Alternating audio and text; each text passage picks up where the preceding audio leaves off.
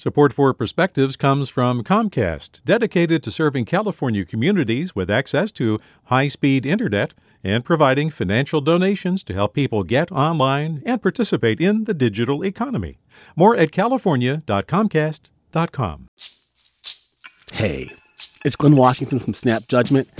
And if you love what you're hearing, and I know you love what you're hearing, please consider becoming a KQED member special access to cool events, behind the scenes footage, and so much more. Plus, you'll sleep better at night knowing you did your part for the community you depend upon. It's in you. Please be in it.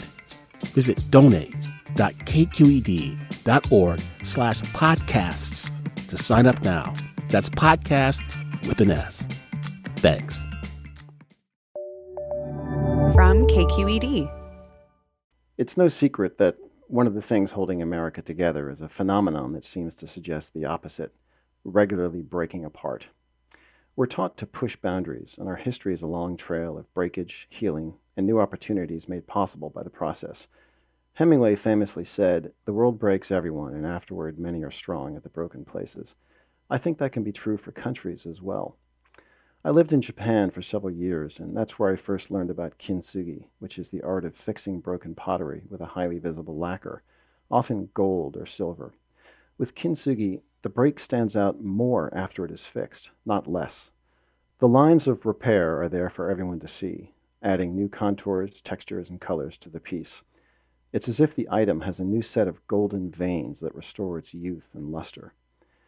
The point with kintsugi is not to conceal flaws, but rather to expose and even celebrate them for the natural part of life they are.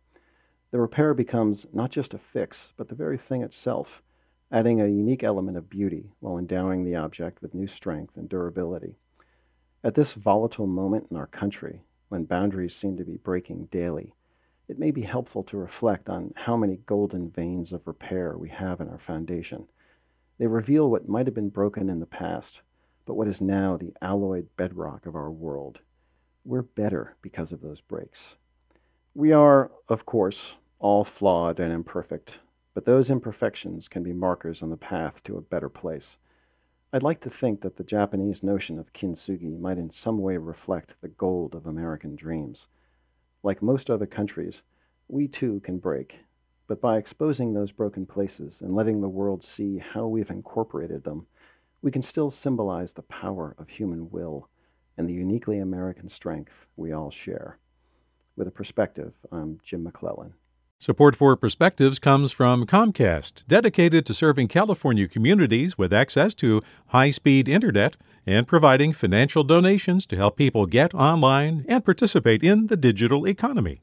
More at california.comcast.com. Hey there, this is Brittany Luce from NPR's It's Been a Minute. KQED's podcasts like The Bay, Bay Curious, Mindshift, Right Nowish, and more all tell the stories of the Bay and beyond with reliable, human centered journalism. They aim to inspire, make you think, entertain, and expand your understanding of the place you call home. Here's how you can support podcasting at KQED. Showing your support is easy, and you can join Brittany in supporting KQED Podcast too at donate.kqed.org slash podcast. That's donate.kqed.org slash podcast.